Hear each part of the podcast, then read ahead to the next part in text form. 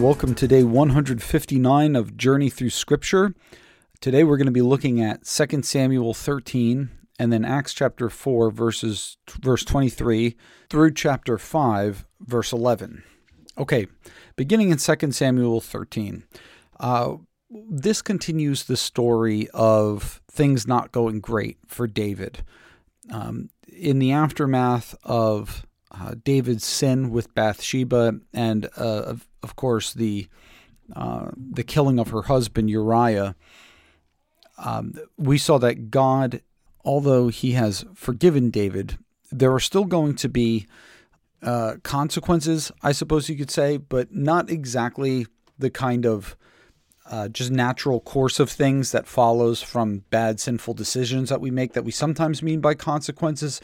I mean, the things that are happening that are going to happen in David's life, a lot of it is um, things that the Lord brings upon him uh, as part of uh, divine chastisement, punishment, uh, in fact, for for what he has done. Um, you recall that yesterday in chapter 12, verse 11, Behold, I will raise up evil against you out of your own house.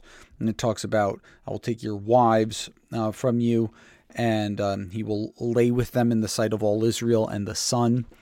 And this is really the beginning of that starting to happen. So David's sin with Bathsheba um, marks a kind of turning point downward in David's rule. Uh, things don't end up terrible, they don't end up horrible. He does repent, and it's not like God revokes the covenant or anything, the Davidic covenant, um, but we're going to continue to see things that kind of stem out from what he has done. And so what happens here is we're introduced to a couple of his David's children and he has a bunch of different wives David does. And the first one is Avshalom. And uh, Avshalom, his mother, we found out back in 2 Samuel 3, um, is her name is Ma'akah, and she's the daughter of Talmai, king of Geshur. So Geshur is one of these Aramean city states that I've been telling you about.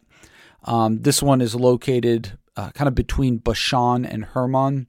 And so David marries this woman, which it's almost certainly some kind of marriage alliance. And um, this is the son that is born to her. And he has a beautiful uh, full sister whose name is Tamar. This is the same name as Judah's wife from Genesis chapter 38, but of course a different woman. And then they have a half brother named Amnon. And Amnon is, is the son of David through Achinoam of Jezreel. This is uh, 2 Samuel 3 as well, where we hear about all of these.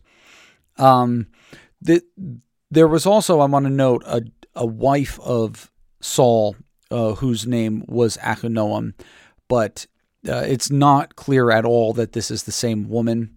Uh, so I mentioned the other day that uh, that we can't be sure of of of David having married any of Saul's actual wives, and certainly we don't we don't know about that um, for certain. And even if he did, it would have been after after Saul was deceased. Um, so these are the main characters: Avshalom and his full sister Tamar, and their half brother Amnon and Amnon is in love with Tamar, and he's so tor- he's so tormented by that that he makes himself ill because, of course, as we know from uh, uh, passages in the Torah like Leviticus 18 9 and 11 and chapter 20 verse 17 that this kind even with a half sister um, any kind of relations let alone marriage uh, is going to be strictly forbidden with with people who are of such close kin so she's he's in love with her, but she's out of his reach. Uh, perhaps uninterested in him, but definitely it's it's against the law of Moses for that. Uh, by the way, I've got my daughter Katie in here, so if you hear anything in the background, uh, you know the routine. That's her. Um, so these are the three characters. Um, Tamar, we're told, is a virgin. She is unwed. And so Amnon is bummed out about that. But he's got a friend whose name is Yonadav. And Yonadav is um, also a relative. He is he would have been David's nephew, so a cousin to all these folks, and uh, he's described as being very crafty. Crafty. the word is actually chakam, which in other contexts means wise, and there is a um, connection sometimes in some of these biblical terms between craftiness and wisdom. Um, so chakam is the normal word for for for uh, wise. Um, and uh, but you might also recall in Genesis chapter three when the serpent's introduced, he's called a Arum, which is also crafty, but can also mean something like wise. I think back then I described it as like street wise. You know your way around. And so Yonadav is described as very crafty.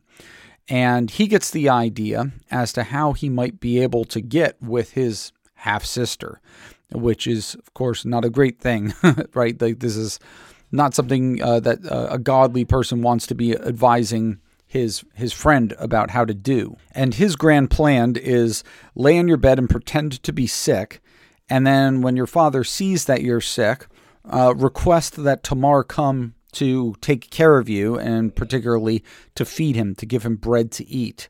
And so that happens, and and Amnon requests Tamar, and David goes and tells her to go to her brother, actually her half brother's house, to prepare the food. So she goes, uh, she takes dough, she kneads it, she makes cakes, and he refuses to eat. And then uh, Amnon starts to go beyond what um, Yonadav had suggested. And he sends all of his servants out from him, so it's just the two of them, and then tells her to, to bring him the food. Uh, it says into the chamber, which so she was, was apparently a little bit at, at a distance, but into the same room that that he is in.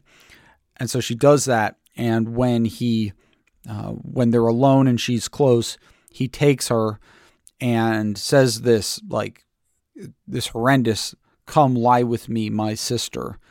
And she she protests and her words are no brother do not violate me for such a thing is not done in Israel. Of course that's alluding to those those commandments in Leviticus that this is I mean not only are they not married not only would this be adultery but you're also again uh, this is too close of a familiar relationship for something like this to to to be able to happen. So this uh, such a thing is not done in Israel. Do not do this outrageous thing. So she's essentially begging him. And then she says, As for me, where could I carry my shame? And as for you, you'd be one of the outrageous fools in, in Israel. So that's her second appeal. So not only is this thing a taboo to do, but think about um, I would be covered with shame over it, and you would be just known as this jerk throughout the land, this this this foolish, uh, perhaps a worthly, a worthless fellow. Um, and then she hatches. She suggests to him, uh, "Please speak to the king, for he will not withhold me from from you."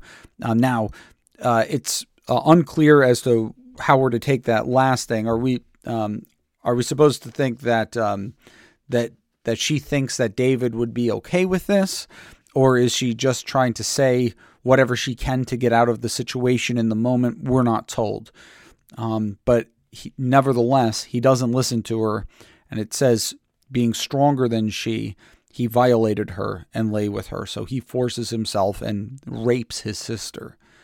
And then, um, to compound this, to even go, to even make things worse, it says he no longer loved her, right? It says he instead he hated her with a very great hatred.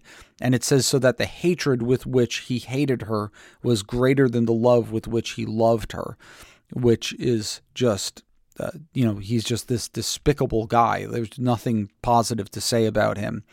And and then he kicks her out and uh, she protests because now that this has happened, cutting me loose and just kicking me out. She says, This wrong in sending me away would be greater than the other one that you did to me. Um, she would be violated, it, it would be known. Um, she, you, now that you've done this thing, you're just going to turn me out um, onto the street, as it were and um, and then the he he calls in the his one of his servants and has him has her physically removed and the door bolted after her, kind of just to seal that with like a, a dramatic end there, And then and then her clothing is described. It says that she was wearing a low a long robe with sleeves because this is how the virgin daughters of the king, the Prince David's princess daughters, uh, dressed. This, by the way, is um, the the other place such a garment is described is in the Joseph narrative. This is a ketonet pasim. Um, as I noted then, um, probably mistranslated a coat of many colors. It's probably a long sleeved garment means you don't do work, right? You you are upper class here, and you can see why his brothers would have been angered by him. But this is what the virgin daughters of the king would wear, and she goes and she puts ash on her head, and um, and and tears her her garment, and cries aloud wherever she goes. Uh, so she's basically devastated by this, and understandably so. And Avshalom, her brother, comes to her and um, and uh, tells her, "Hold your peace," and brings her into his house so that she lives there as it says a desolate woman a woman it's not like she can be married to some prince somewhere or something like that um, uh, no, she she now is going to live in, in her brother's house and live out the rest of her days there. And David hears these things, and although it says he's very angry, he essentially does nothing about it. And this, of course, has serious overtones with the story of Dinah from Genesis chapter 34, where um, she, where Dinah, Jacob's daughter, is raped by the, um, uh, the by the the ruler's son from the city of Shechem, and he does nothing about it. In fact, he's talking about giving her in marriage to the guy, and because he does nothing about it, the brothers take matters into own, their own hands. Simeon and Levi do, and things go south that way. And that's kind of exactly what happens here. Absalom waits two full years, and then he um, he hatch, hatches this plot where it's time for him to shear his sheep, and this is, a, of course, a big deal. This is another connection with those stories in Genesis, right? The connection in, in terms of the plot to Genesis 34, and then in terms of the name Tamar in Genesis chapter uh, 38. You recall that sheep shearing was uh, when this when that whole thing disaster went down. But um, he invites his his family to all participate in this because this is, of course, you know, a a, um, a, a, joyous event, something that would have been celebrated. So he invites, he asks his father to send all of his brothers and sisters, the whole family. And David's like, eh, we don't want to be a burden to you. And uh, and then he's like, well, at least let my brother Amnon go. And uh, for reasons that are not entirely clear, David decides, you know what, I'll let all the why don't all the sons why don't all my kids go with you?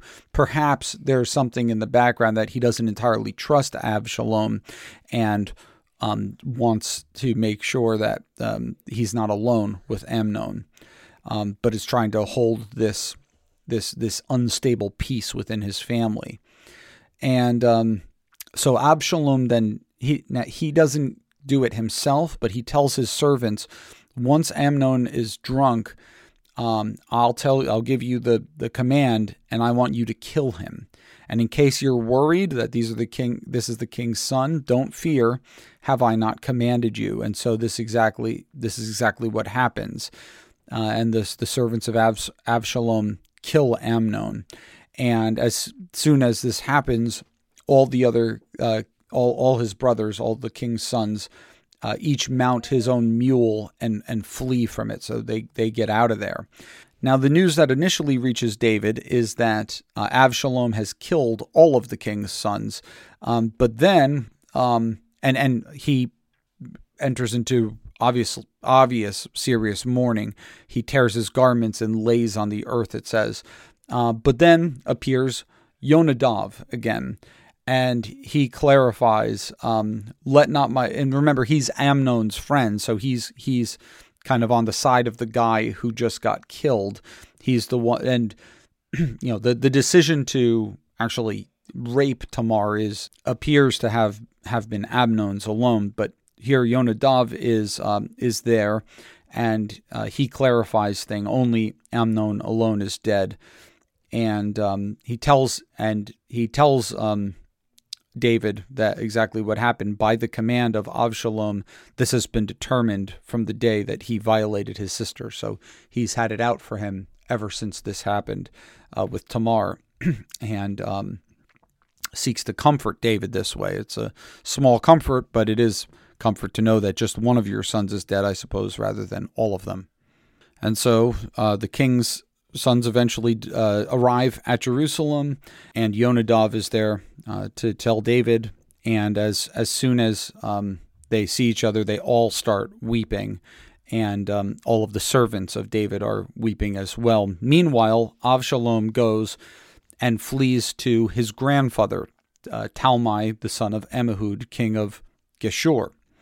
And um, David is mourning and uh, Absal- Absalom, however, remains in Geshur three years. And you can imagine the situation that that puts Talmai in. Uh, from everything we can tell, he would have been in a subservient relationship to David, and so having your grandson, who just mar- who just murdered, who is a son of the king, but just murdered another one of the king's sons, um, giving him safe harbor there, is uh, obviously uh, puts puts that guy in a difficult position you know, with David. And um, the, the, final verse of the day is actually a little bit of a tricky verse um, because the tra- translation wise, it's very difficult to know how to take that first clause. Um, and the spirit of the king longed to go out to Avshalom. It's probably not worth me explaining the ins and outs of the issues here. Um, but I do think that, you know, the way the ESV translates it is fair enough. The spirit of the king longed to go out to Absalom because he was comforted, comforted about Amnon since he was dead. So, David, we've seen, like when his child died as a result of his sin with Bathsheba, um, he has this time of mourning, but then, like, once it's happened, he's kind of like forward looking, right? Like, that's so it's when the child dies that he puts his robes back on and is willing to eat and stuff like that. Um, here, perhaps the same idea, uh, because Amnon is dead, he allows himself to be comforted about him, um, and and now wants to mend things with Avshalom. So that's apparently what's going on. Um, and yeah, again, but again, that verse is a bit of a tricky one. Okay, let's go over to Acts chapter 4, verse 23 through chapter 5, verse 11. So, uh, Peter and John, as we saw yesterday, were had been arrested uh, by the Jewish rulers or taken in by them at least, and um, the, who are themselves kind of uh, dumbfounded as to what they can do, because uh, the the instigating event was that Peter healed a man who had been lame from birth, and they um, and had took the opportunity to preach the gospel about Jesus. Uh, many people believed as a result, but then um, uh, the, you know, the, obviously the Jewish establishment is not happy about that, so they bring them in, and they're like, "Well, we it's not like we can deny that um, a, a, great miracle has taken place, but we don't want them speaking anymore in this name, uh, so let's just order them not to speak." And their response is basically like, "We're going to do what God wants us to, not what you want us to do," and so they release them, and that's where we catch up with uh, Peter and John today, going back and reporting to their uh, their friends, the other believers, what had happened to them. And what's noteworthy about this is that this is really the first um, kind of official sign of opposition to the early Jesus movement that we've seen. Okay, so the idea that they're not just going to be able to go about, uh, you know, preaching and the apostles working signs and it's just smooth sailing from here on out. That's kind of out the window now. That now they're aware that the the men who killed Jesus are now turning their sights on these early Christians, and rather than praying for, you know, um, well, rather than, than than getting all upset about it and just praying for deliverance, keep us safe and things, their prayer is actually pretty amazing.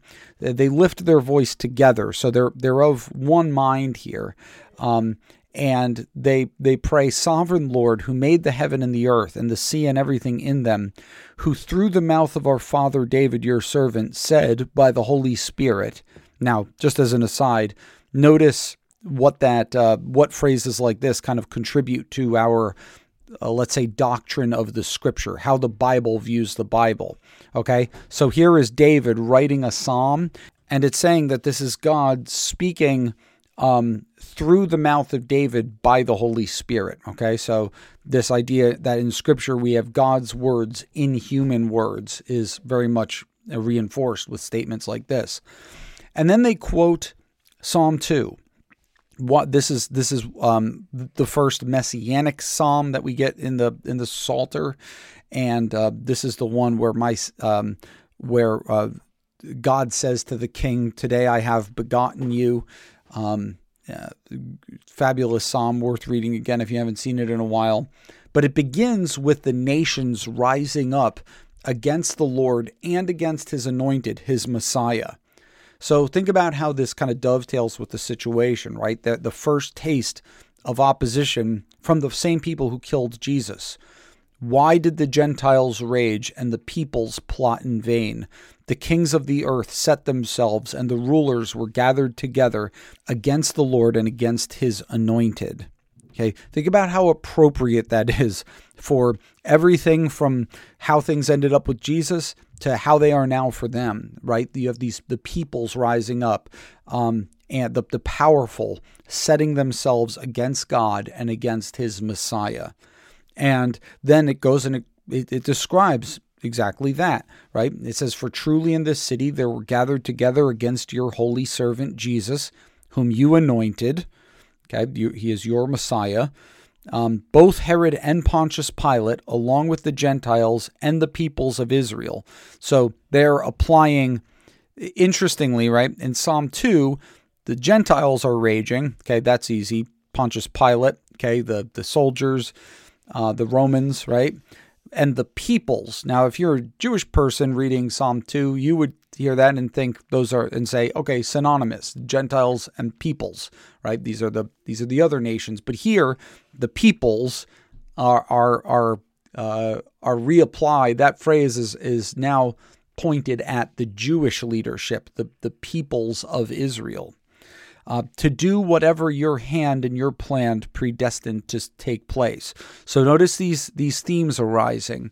Number one, you've got persecution happening against Jesus, God's who is God's anointed, um, and uh, and now they, they haven't gotten to the church yet. Um, but you also have the theme of God's sovereignty. This is not something that's happening outside of your control right? They they begin the prayer first of all, sovereign Lord, who made the heaven and the earth and the sea and everything in them, right? Like you're the one who rules over everything. And the things that they've done now in verse 28 is whatever your hand and your plan had predestined to take place. This is now the second time that the apostles are speaking like this in Acts. The first time being in chapter 2 verse 23, which is Peter's sermon on at the day of Pentecost. And look at this. This again, we have this balance of human responsibility, human beings acting out of sinful motives to do genuine evil, and yet it's within the sovereign um, direction of God. It is God carrying out through them, through their sinful actions, what He has predestined to take place. And both of these are true, right? Both they are compatible with one another. This position is called compatibilism. That is when we talk about how human free will and God's um, causation of events are compatible, right? It doesn't mean you don't have to choose one or the other. We don't know exactly how that works, and we don't have to. What we know is that the Bible affirms both of these things to the extent that, that we are we are free enough to be culpable for our actions, and God is sovereign enough to be praiseworthy for the good that He does, and even through the evil of human beings, He is working good. So then they say, Now, Lord, look upon their threats. Okay. And it doesn't say, and zap them, right? This does not turn into an imprecatory psalm or something like that. Uh, right? Like, Lord, take care of my enemies and may they be put to shame, or any, although that would be a biblical prayer. Okay. No, look upon their threats and grant us boldness. Grant your servants to continue to speak your word with all boldness. Look at how mission centered they are. Like, they're not even praying that more of this doesn't happen to them. What they want is to is to be better at sharing the gospel in the midst of all this. Help us to be courageous, help us to be bold while you continue to do what you've been doing while you stretch out your hand to heal, and signs and wonders are performed through the name of your holy servant Jesus. Remember, remember that was kind of the, the issue with the instigating event. This guy was healed in the name of Jesus Christ of Nazareth, rise and work. Rise and walk. And then, you know, they're like, let it be known to you that it was in the name of Jesus that we did this. And then they're like, no longer speak in this name, but here, the wonders and signs, let them continue to be performed through the name of your holy servant Jesus. And uh, then when they pray, uh, the Spirit fills them even more. It says they were all filled with the Spirit and continued to speak the word of God with boldness.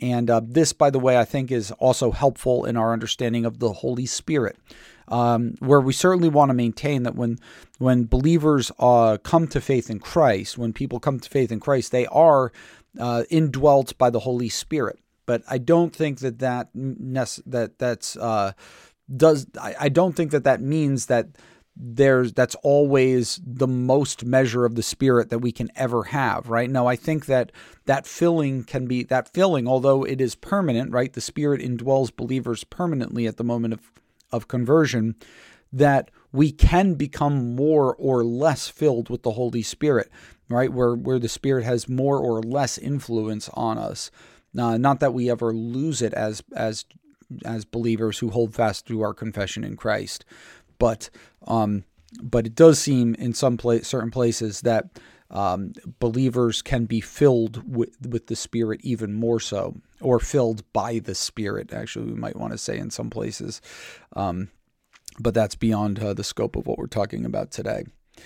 Um, and uh, then we get another one of these summaries of the church. So um, the, the, there's tremendous unity. The full number of those who believed are of one heart and soul. And then we hear about this kind of communal living where they're all taking care of one another's needs, even to the extent of selling what they had so that they can uh, take care of one another's needs. And it's within this that the next event happens, where um, Bar- this guy named Barnabas, who will become a major player in the book of Acts, he's actually the guy that kind of hooks up Paul with the apostles uh, later on.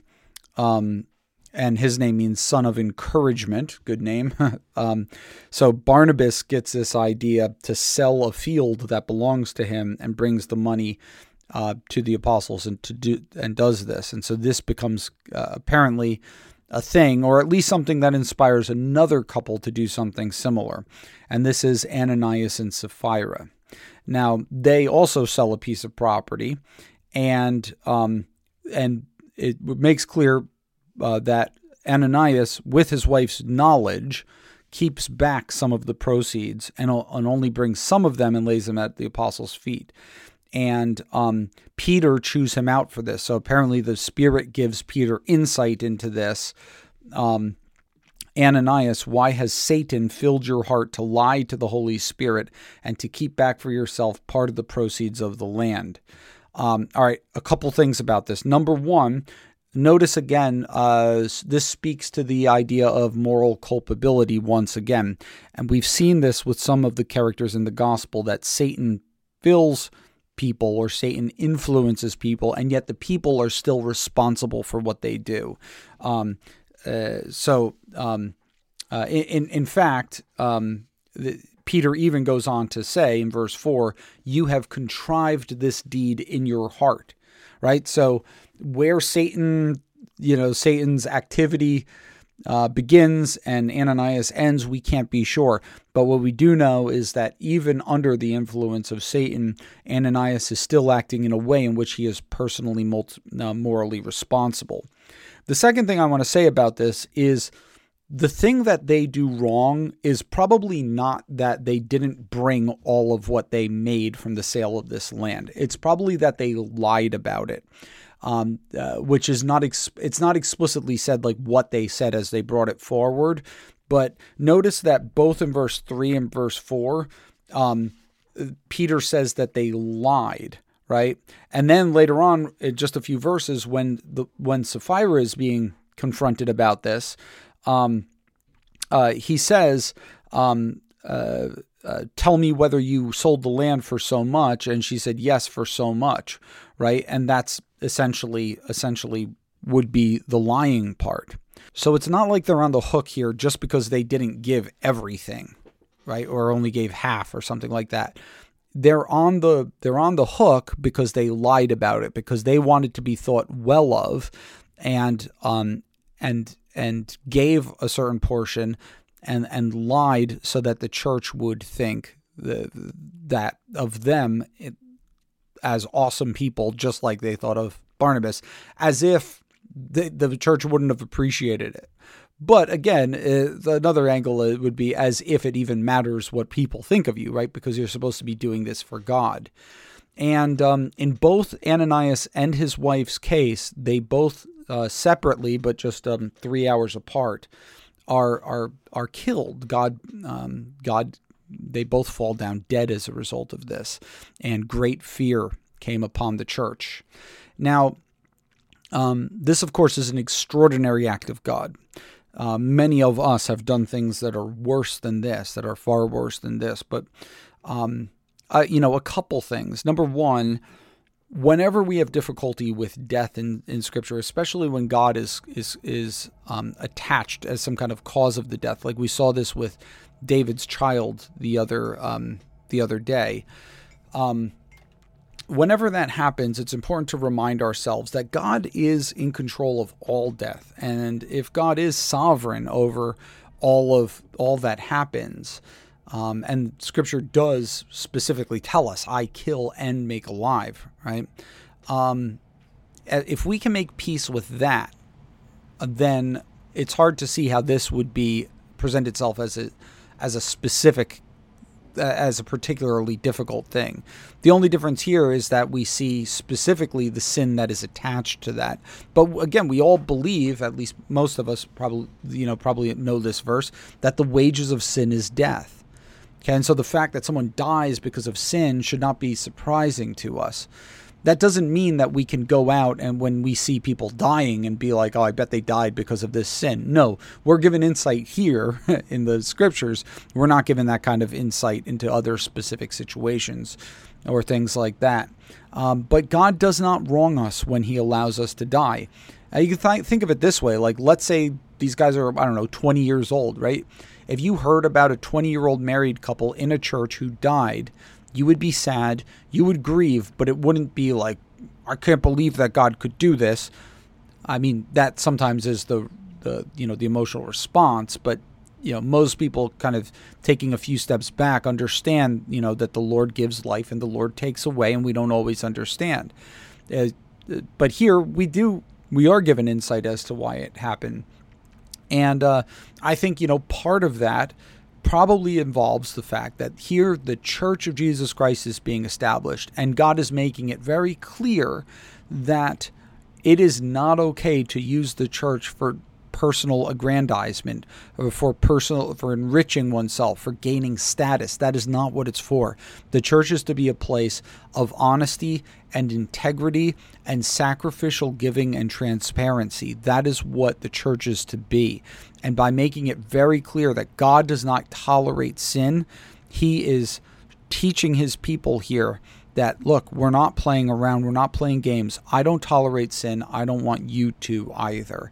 And not like it's ever our call that someone should die or something for a sin, but us knowing that God takes our sin very seriously um, teaches us that the church, although a hospital of grace for, for lost and sick sinners, um, is nevertheless to be holy, and it is something that God cares very much about our righteousness and our holiness.